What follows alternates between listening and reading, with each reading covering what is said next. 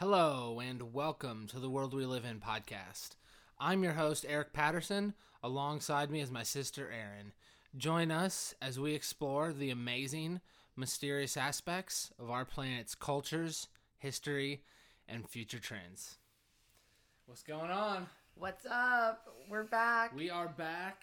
I think it's been 2 weeks, right? I think it has. Yeah, I don't think we did one last week. No. What you been up to? Honestly, a whole lot of nothing. Yeah. Other than my... Whole lot of college. Whole lot of college, yes. Which you think would be more exciting than it is, but... Yeah. Not right now. Haven't been out for 4 years. It's one of those things where you enjoyed it at the time because of all the freedom, but going back just doesn't seem worth it. Right, and I feel like it comes in, like the excitement of it comes in waves. It does. Throughout the years, like right now it's just, you know. It just is what it is. Yeah, which is good, honestly. Sometimes too much excitement is not what we want. Most of post-graduation. It is what it is. I will say last week was a little bit exciting, not in a good way, like I was saying, but I just ran into a curb so hard. Oh, yeah, that was rough. Just immediately flattened my tire. Damn. I did cry about it. Cars are one of those things where, like, you feel bad when you damage it. Yeah, and it's not necessarily, it was an unfortunate day. It was raining. I got a flat tire. Like, I couldn't make it pretty hard to where I wanted to go. Yeah. So it was just an ordeal. And then I thought about the fact that now I have to fit into my schedule getting it fixed. That always is a hassle. And then I was like, that's when the tears came, I think. Yeah. So I get that. But we got 4 new tires on that bad boy. Nice. And I honestly stay really far away from curbs. Like I drive in like the left lane all the time. Yeah, yeah. So I lesson learned.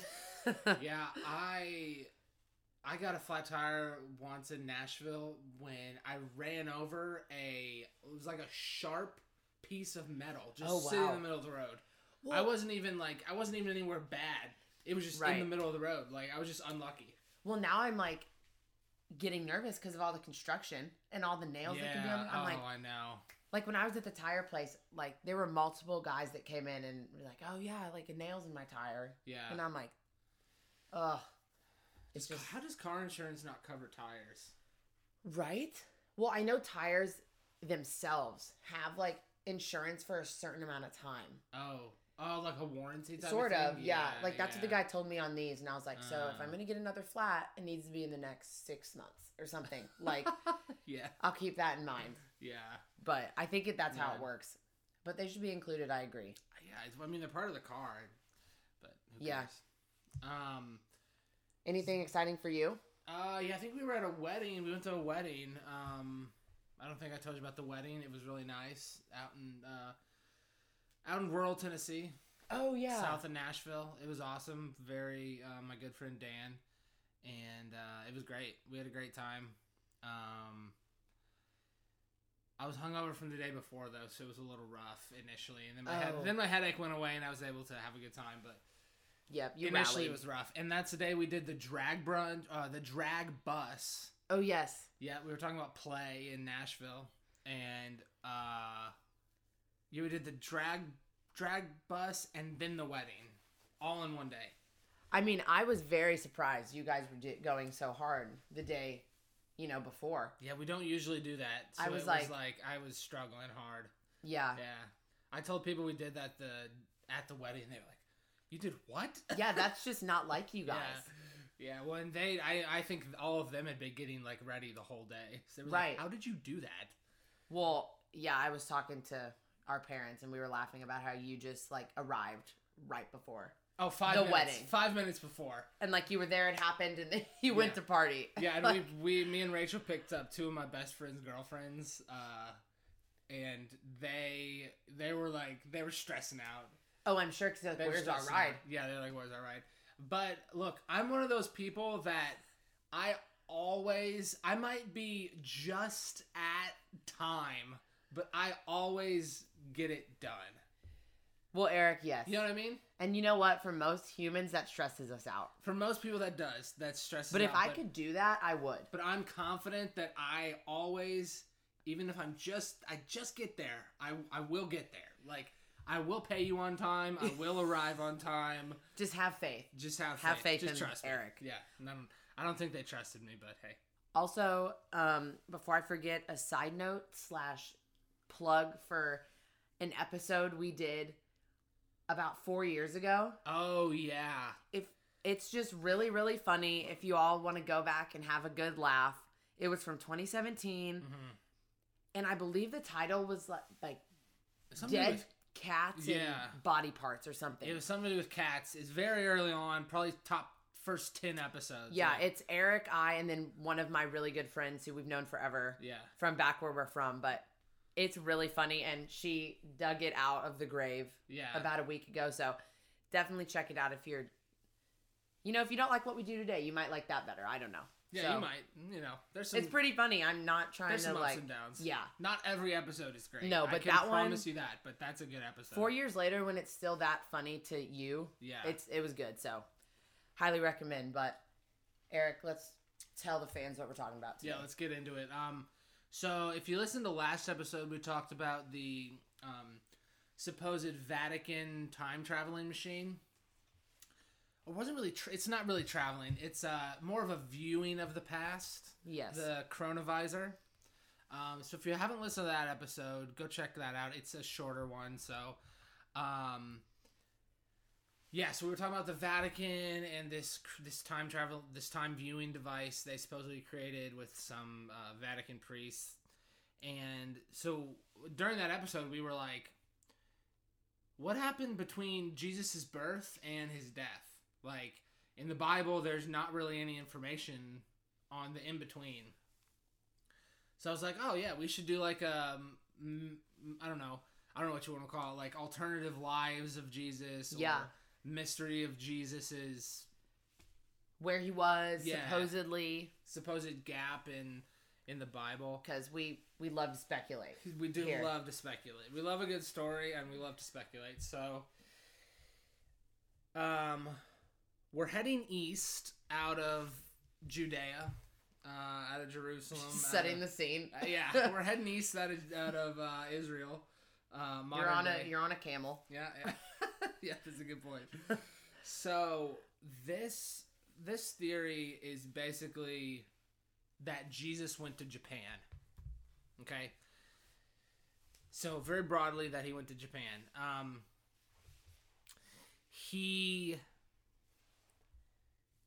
Let me start this way. There is a village in northern Japan, a village by the name of Shingo. It's around 2,500 people, mostly farmers living a rural lifestyle. It's about 3 hours train outside of Tokyo. It's a 3-hour train ride outside of Tokyo. Most of the population there is either Buddhist or Shinto, with only one Christian resident, and there are no churches there. So out of Japan's 128 million people, only 1% identify as Christian in their total. Probably a little more people these days. This article is a few years back, but So Jesus basically found his way to a sleepy mountain village in Japan, and supposedly left his mark there. So. When Jesus turned 21, according to folklore, he made his way to Japan during this 12-year gap in the New Testament known as his lost years. Mm-hmm. It is said he came to study theology, and he made landing in Japan at a place called, I'm probably going to butcher this, but why not give it a shot? Wow. Amano Hashidate. Honestly, not bad. You killed that. Except for the Japanese inflections, I think I nailed that. So this was a port on Japan's west coast, and upon his arrival, Jesus studied theology at Mount Fuji.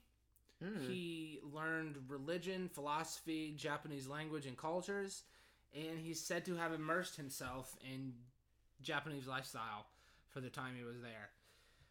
That continued until he was 31, where he headed back home to Judea. Okay. And told of his exotic adventures. So this is where it continues, so it doesn't end there. Okay. So according to legend, upon returning and later being crucified, he was able to escape. So the real Jesus was able to escape, and his brother, named Isukiri by the Japanese, traded places with him. And so Isukiri was crucified instead of Jesus. And Jesus fled back to Japan carrying a lock of the Virgin Mary's hair and the severed ear of his brother that had been crucified. This journey back to Japan took him through the wastelands of Siberia. Jesus arrived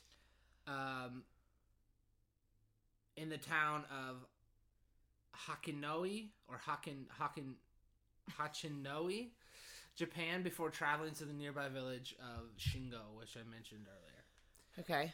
So in this village of Shingo, Jesus was known as Daitinku Taro Jurai, and is said to have lived a life of growing garlic and helping the needy. He ended up marrying a farmer's daughter, fathered 3 children with her. The story says he lived a long, happy life in this mountain town and died when he was 106. And I guess they had this burial ritual where the body was laid out on a hilltop for 4 years, after which his bones were bundled up and interred in a grave, which apparently can still be found in the grave can still be found in the village. Oh wow! The ear, as well as the lock of the Virgin Mary's hair, were also buried in adjacent graves. And I guess the descendants of Jesus are said to live in this village as well, the Sawaguchi family. So, well, that's fun. Yeah. So it's pretty wild. There have been some pieces of evidence offered up. It's been pointed out that the traditional clothing of the region includes toga-like robes worn by men, unlike other Japanese clothing. Oh, wow.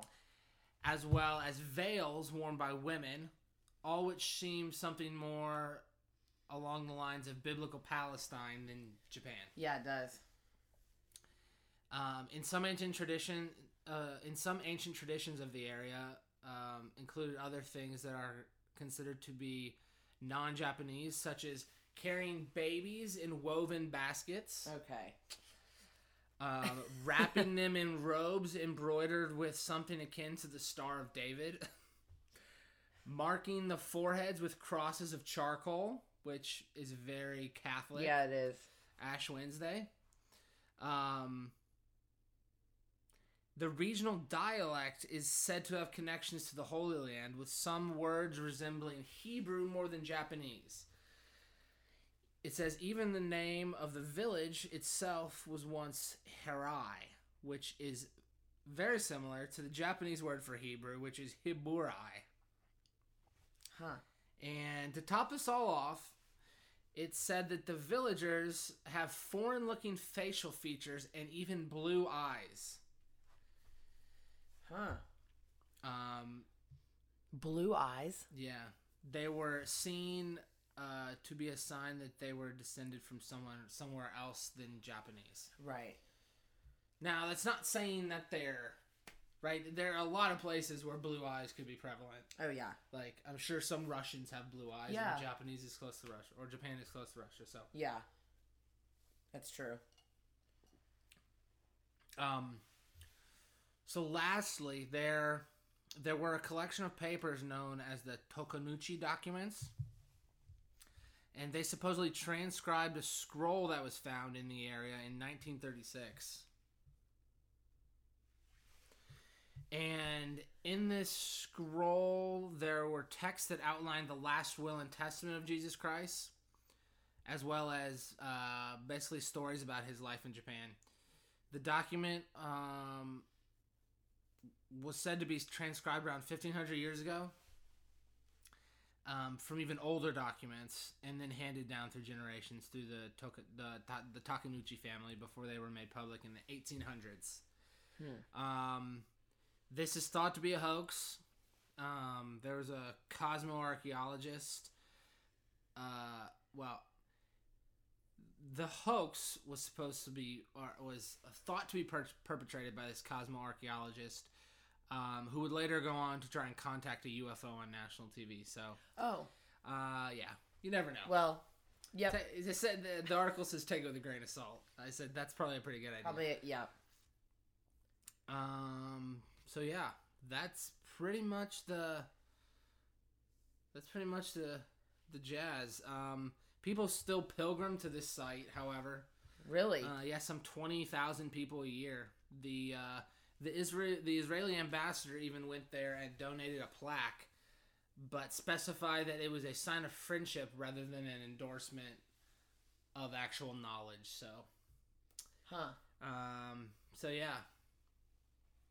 Thoughts? Questions? I think, as far as thoughts go, that I don't really think it's impossible. No, definitely not. No. I think a lot of the descriptions are a little too perfect, like, you know, like what they wore, how it was like, how is that just so randomly, like, and obviously different from the whole region, you know? Of course, yeah. So that's kind of odd, but I mean, you know, if you believe in coincidences or not. Yeah. But, yeah, I think it's very possible. I don't quite know. I would love to see that, like, little, document or manuscript. Yeah. That'd be cool. Yeah. Also, another side note, but I see it in the article. Like, and it's in the one I found. Talking about DNA analysis. Like, yeah. I feel like they should be able to, at this point, or we're slowly approaching it, like, be able to know more about DNA. Yeah. And, like, solve some of these, like, questions. Yeah, it's always concerning to me when people are, like, hiding knowledge, or, like, when people don't offer up something. Right. If they truly believe that it could change the opinion. Yeah, like a drastic thing. And like, I get it. Like, I mean, there are people in academia who don't want to, like, say certain things because, right, they need to keep their job. And, like, if they start to say certain things about certain topics, it could possibly lose their job. So they don't, like, talk about things, but like, you would think if they truly believed that something was true, if offered to do some sort of DNA analysis, they would let that happen. Yeah, I agree. Like, I'm pretty sure there have been Bigfoot samples, like hair that has been collected, where they do an analysis and, like, they can't identify it. That's what I'm saying, like, even if you don't, like, can't, like, match it with anything, like, at least, you know, go as far back as you can, but at least you can rule stuff out, right? Like, okay, it doesn't match this. But honestly, when I saw that it was Japan, I kind of was hoping that he would wear, like, what are those called? The, like, flowery, like... Oh, the kimonos? The kimonos. Yeah, I know. They're so beautiful. He had to have just looked so good in a kimono. You would think so, yeah. But I guess they wore togas. Yeah, I guess. But... yeah, I think it's obviously possible. I mean, there's even a story about Jesus' uncle who supposedly took him to England because he was a merchant. Okay. And so that, like, they went to, like, Glastonbury, Somerset, England. So there's those stories. I have another one here from India. Yes. And this is concerning a man named Nicolas Notovitch. He was a Russian war correspondent that claimed while he was at the either Hemis or Hemis monastery in Ladakh, India, he learned about a document called Life of Saint Issa, Best of the Sons of Men. Yes. So Issa is the Arabic name of Jesus. Notovitch's story was translated... Notovitch's story with the translated text of Life of Saint Issa was published in French in 1894. And it translated to Unknown Life of Jesus Christ. So according to these scrolls, Jesus abandoned Jerusalem at 13 and set out towards, India. Pakistan, it says. Okay. A town called Sindh. It is one of four provinces of Pakistan, located in the southeastern part of the country. Intending to improve and perfect himself in divine understanding and studying the laws of the great Buddha. So he crossed Punjab and reached another place, which I'm not going to pronounce, Puri Jagannath. And he studied under the Vedas and Brahmin priests there. Those are basically like wise Hindu teachers, in layman's terms. He spent 6 years there, and where he was learning was apparently near the ancient seat of Hindu learning. So a very important spot in that culture. It is said that he then went to the Himalayas and spent time in a Tibetan monastery studying Buddhism. And then traveled back through Persia and returned to Jerusalem at the age of 29. Wow. So, clearly, these were inflammatory writings for the time. Yeah. Especially in France, I would assume. This Nicolas Notovitch was immediately attacked by multiple people. This guy, Max Mueller, stated that this monastery that Notovitch got the writings from basically, pulled a prank on him. Uh-huh. And, that the head lama there... responded to a note that Max sent him and said that no Western visitor had been at the monastery in the past 15 years and that there were no documents related to this story. Oh, wow. This man named J. Archibald Douglas visited the same monastery as Notovitch and interviewed the head lama there, who stated that Notovitch had never been there. Another man named Leopold von Schroeder called Notovitch's story a big fat lie. Oh. This is a good one. Okay. Wilhelm Schneemelker. Wilhelm Schneemelker states that Notovitch's accounts were exposed as fabrications, and that to date, no one has even had a glimpse at the manuscripts this guy had. So, to defend himself, Notovitch confessed to having fabricated the evidence. Oh. More so, once his story had been, analyzed, he was like, okay, yeah. Probably not. Yeah.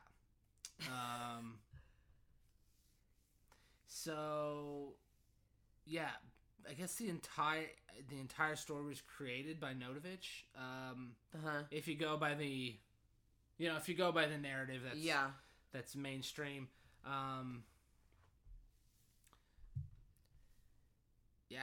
I think another important thing to note is when Jesus, if he would have stayed in Judea, he, as a young boy, I feel if he would have stayed, there would have been knowledge of that in writing, simply because they would get married and whatnot so young. There would be things happening with him. For sure. Especially knowing that he is this, you know, savior. Yeah. Like, if he was there, people would be writing about it. So I don't think it's a matter of did he go somewhere else. I think it's a matter of, like, where. Well, and in the New Testament, obviously, there are miracles noted in the Bible. So you would think that if he went to a monastery with other highly devoted religious people, he would have to do something to prove that he was...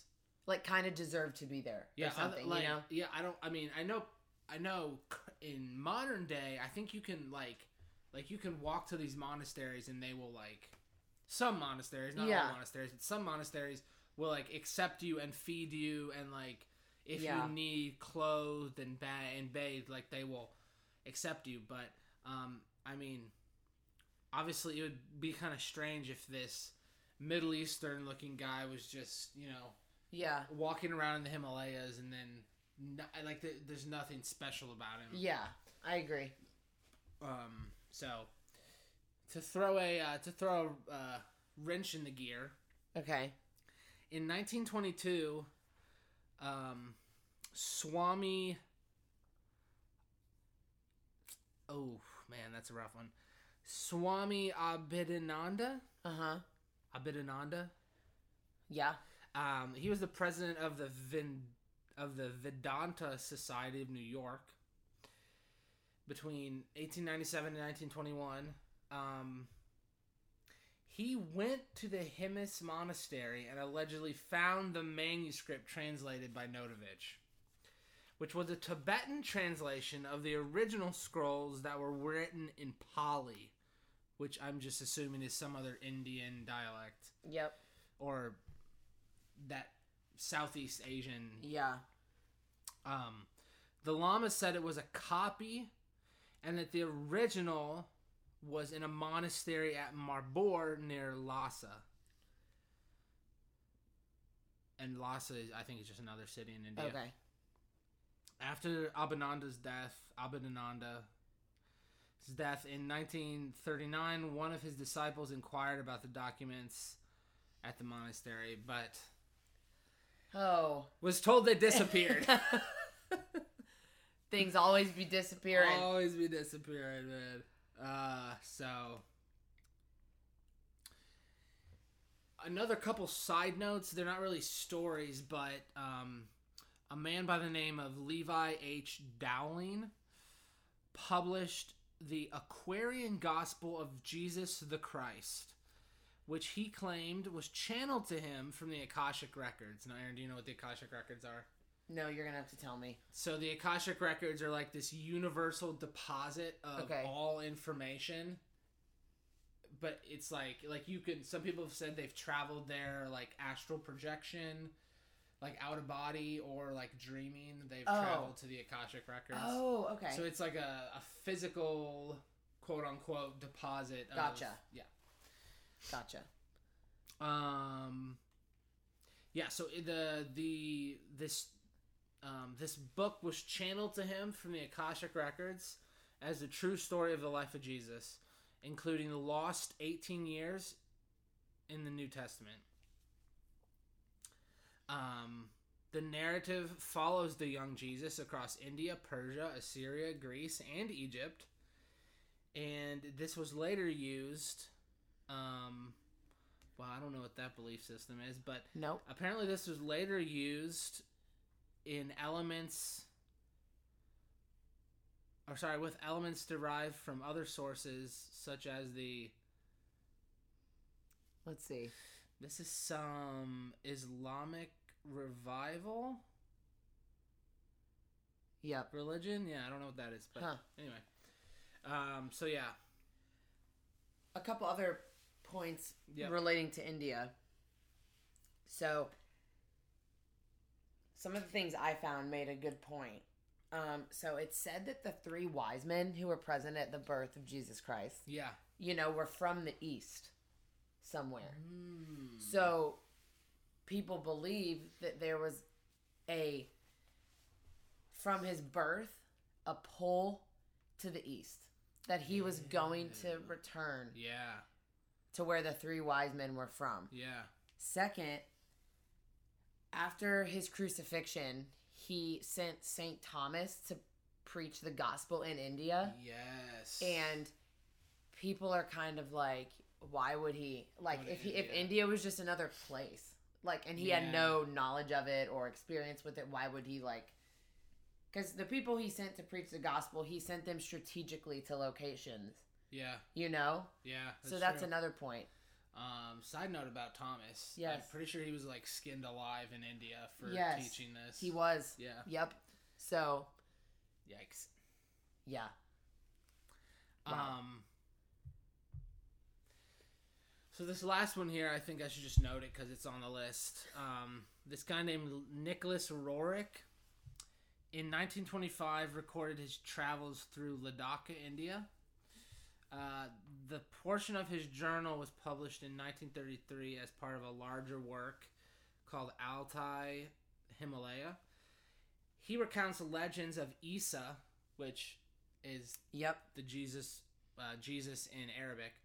He recounts the legends of Issa shared with him by the Ladakh people and lamas, including that Jesus traveled from Palestine, modern-day Israel, to India with merchants and taught the people. An extended section of this text parallels with Notovitch, and this Rorik guy comments on the remarkable similarity between the accounts of the Ladakh people to these passages written by Notovitch. Despite the Ladakh people not knowing about this Notovitch guy. Right. And he also recounts other stories that refer to various manuscripts and legends of Issa that he personally visited this Hemis monastery. Uh-huh. Wow. So who knows? I mean, the thing about word of mouth stories is literally anyone could hear them. Right. So, I mean, is it weird that the Notovitch had the same story as these Ladakh people? Yeah, I think it's a little strange. But, I mean... Doesn't mean there's any, like, anything to it. No, but it is strange. It is strange. Yeah, that's about it.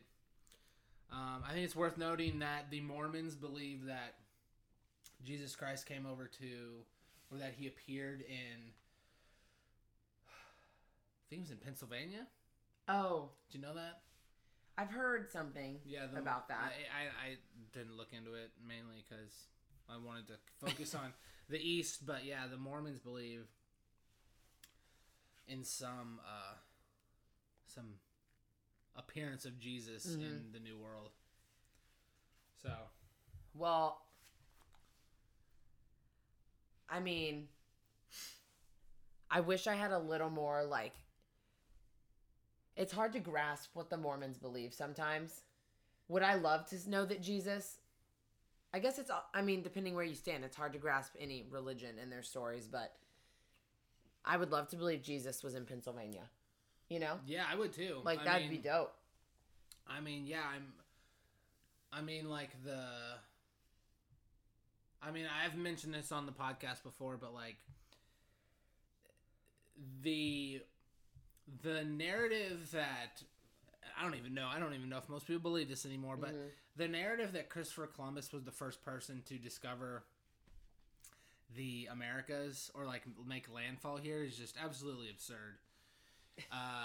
I mean, the Vikings probably were here before. There's even evidence to suggest that the Chinese had been to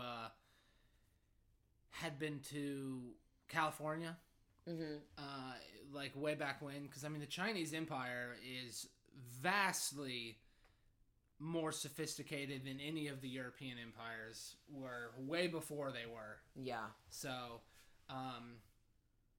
And then we did an episode the other week about lost explorers. Yeah. Those Portuguese guys that just stumbled upon land and then they were never seen from again. Yep. So, I mean, who knows? Yeah. There was like that carving in stone that's read in Portuguese, like, blah, blah, blah. I can't remember the guy's name, but, like, he was here, and then they had a date of, like, 1519 or something like that. Yeah. So. You really don't know. History is just so vast. It's crazy. And I was just talking with one of my friends about, like, me and then her and then another one of my friends are, like, the only people who can, like, who we can talk to about, like, just, like, this type of stuff. Like, because, fringe ideas. Yeah, yeah, or, like, outer space and all the, like, people are like, that's just, like, Like, I don't want to think about it. And we're just, like, when we want to not do anything else we're supposed to do, we just get together and talk about that. I know. You know? So, it's, yeah. Recommend having people you can talk about that with. Oh, yeah, for sure. Very interesting. There's so much we don't know. Well, me and my girlfriend went to... We were shopping for some other stuff, but we stopped by Books A Million. Oh, yeah. Bam. Bam. Yeah. Bam. The amount of knowledge in a Books A Million... I know. ...is ridiculous. Like, the history section, like, there's no way anyone can read that much information. No. Like, you just can't. It's insane. We honestly really should be historians. Like, that's what we should just quit everything else we're doing. If I could make good money being a historian, I probably would. We could be like those people on, like, Ancient Aliens. Yeah. I mean, hey, you never know. Like that one dude with the crazy hair. Yeah, who's never, literally looked the same since I was 6. He has. My first episode I ever watched, he looks the same since. I said they have to have recorded all these episodes in the same, like, year, because the man looks the same. I mean, yeah. I wonder if they're doing new seasons of that. I don't know. I haven't watched. I haven't watched Ancient Aliens in so long. Oh my gosh. That's, like, what really got me into some of this crazy stuff with Ancient Aliens. I mean, I remember coming home from school or wherever, and you just being there watching Ancient Aliens. Oh yeah, for sure. So Monster Quest as well. I don't know if you remember Monster Quest. Oh my god. Excuse me. That was a really good one. Wow. Yeah. Wow, I forgot about that. I know. Monster Quest was... Yeah, that was good. Well, I mean, I'm all for Jesus being in the East. Me too. I think that... Closing thoughts, I think that, like, the East, India, China, Mesopotamia, like, those were the cradles of the first... modern civilization. Yep.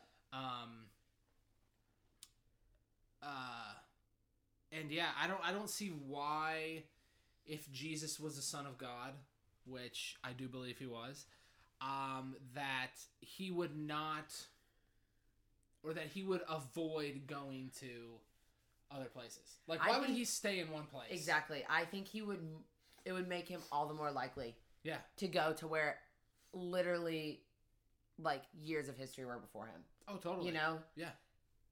And two, I guess, yes, he probably instinctively knows all of that history because, you know, he's the Son of God. Yeah, but he also is man. So he would not just be superior and be like, I'm not going to go. Like, he would want to know is my thought. But he would want to learn through... being. Through a human being. Yeah. Yep, absolutely.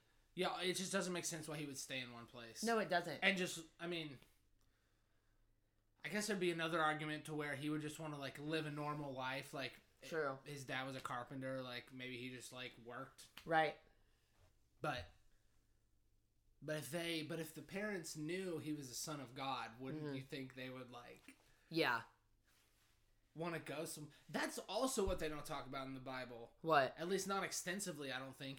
Is Mary, they never talk about Mary and Joseph, like, being his parents. Like, Mary was, sorry, I'm going off on a rant on the Bible again. Mary was, like, what's the term? I can't remember the term, but she was, like, miraculously impregnated. Yeah. Yeah. But they don't talk about Mary's perspective on, like, her child is, like, I mean, I know she was there during the crucifixion and all that, but, like, you never get her perspective. It's only through Matthew, Mark, Luke, and John. Yes, and I also think that's very interesting because a mother's perspective... Exactly, that's what I'm saying. ...is so important, like, in every form. Yep. So, I actually just watched a church service earlier today, and it was talking about like how important the mother like role and figure is in like raising a child. Oh yeah. And how, you know, when those, also another tangent, but whenever, you know, that side isn't present, like when those, that guy or girl like grows up and is in a relationship of their own. Yeah. It was like relationship based, but how that mother role is so important because like if you don't have that certain thing growing up, you're going to, you know, carry that into a relationship. Yeah. Like for the poor, you know? So yeah, very interesting, but it's best to have the balance. It is. Obviously people have grown up single parent and great human beings. Absolutely. And all that, but having that balance, I think is, it definitely helps. Very substantial. Yep. Yep. But yeah, there's no talk about Mary, and they never talk about the parents. Yeah. I don't know. It was just like, bam. There's just a lot left out of the Bible. And I get that's all we have to work with is the Bible, but like there's a lot left out. Yep. There really is that just, I don't know, just doesn't make sense. I mean, it makes sense because it was written by man. Right. So obviously it's flawed. Yep. To some sense, but. Moral of the story. Yeah. It's flawed. It's flawed. We're flawed. Everyone is messing up consistently. Yep. Okay. Good stuff. Yeah, that was great. I loved it. Y'all can find us on Twitter at World We Live Pod. You can email me, email the show at worldweliveinpodcast@gmail.com. You can find us on Apple Podcasts at World We Live In Podcast. Rate and review.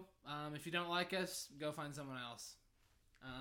But if you do like us, if you do like us, give us a 5-star. We love that. And let us know what you think. Let us know if there's anything cool you want us to talk about. Yeah, that too. I mean, but we have tons of topics. But if y'all want to hear something else, I mean, we're all up for it. Do we know where we're heading next week? I found this story about a time traveler. Here we go. Where is that? I think I have it up right here. I give you a little teaser. This man supposedly traveled to the year 8,973, where humans and machines have become hybrids. You know, I already am a hybrid of a human and machine. So yeah, I mean, hey, some people are. I don't. Way ahead of the times, I guess, but... Yeah, so this guy supposedly worked for the British Intelligence Agency where he traveled to that year that I previously mentioned. And he encountered these beings that were like a symbiotic relationship of technology and humans, so... Wish I could say that was really far off, but honestly, I think it's closer than we like to think. And I think it's closer than that year. Yeah, I would agree. Than 8,000 something. But I think these people, like, they were made. Oh, okay. Yeah. It's not like they had an implant. Like, it was all a meshing of technology. Okay. Yeah. Well. So, that's creepy. That's where we're picking up next time. Yeah, that's where we're at. Feel free to get in contact with us if you want. And other than that, we'll see you guys next time.